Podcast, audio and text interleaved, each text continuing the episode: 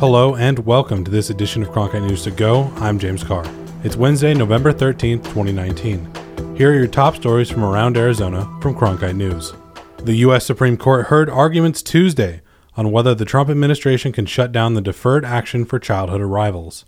That program grants certain citizenship rights for children under 16 who arrive illegally in the U.S. Eddie Chavez, a DACA recipient and Phoenix resident, camped outside to be ready for Tuesday's arguments. A lot of us have been here for days uh, camping, uh, standing up in solidarity for all of the DACA recipients, and we're just here to show support and not show fear. Chavez wasn't the only Phoenix resident in the crowd.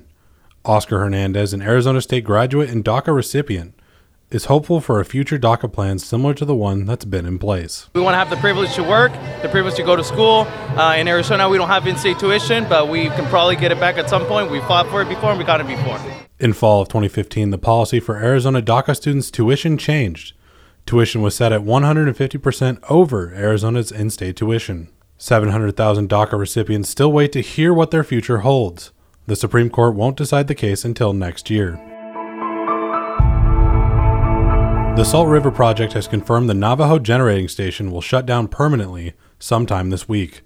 Cronkite News reporter Megan Marples explains. The closure marks the end of a two year struggle to keep the coal power plant and the affiliated Kayenta coal mine from closing. Both provide hundreds of jobs to an economically depressed part of the state. Of the 433 workers at the plant prior to the announcement, 280 have accepted offers to relocate to jobs at different facilities, with the others either retiring or refusing. The closure means a loss in 20 to 30 million dollars in revenue.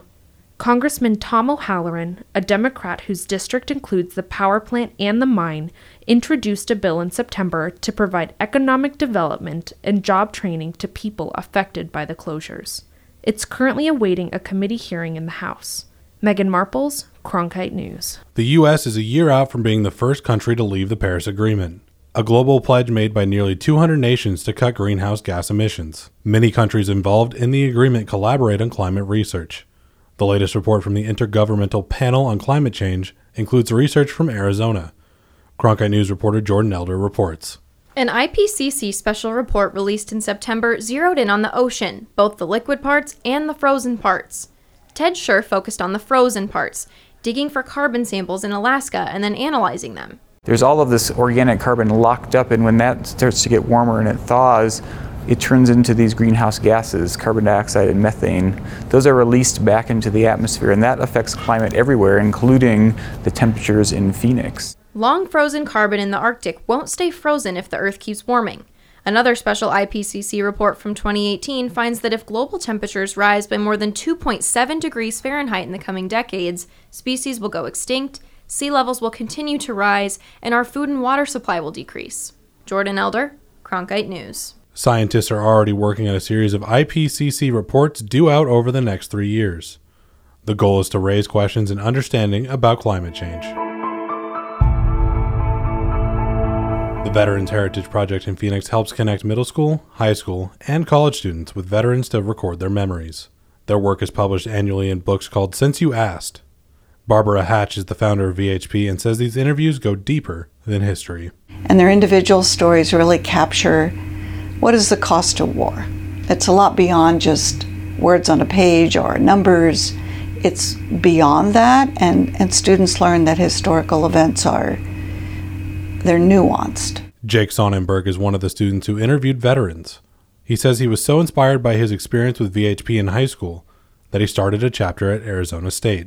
The interviews are archived at the Library of Congress. Executive Director of VHP Michelle DeMuro says students are improving their writing and researching skills as well as their competence. And you realize what they went through, what they overcame. That student then looks at their own life and realizes, you know, my problems aren't that bad. I can work through this. One of the veterans says being interviewed brought up a lot of feelings he had been holding back and that he now understood better because he was able to share his history through VHP.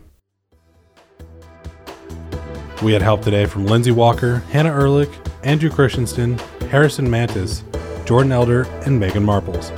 They all helped with today's Cronkite News briefing. You can learn more about the stories you heard in today's update by going to cronkitenews.azpbs.org. That's all for your Cronkite News to go. I'm James Carr. Have a wonderful rest of your day, and we'll see you tomorrow for another daily briefing.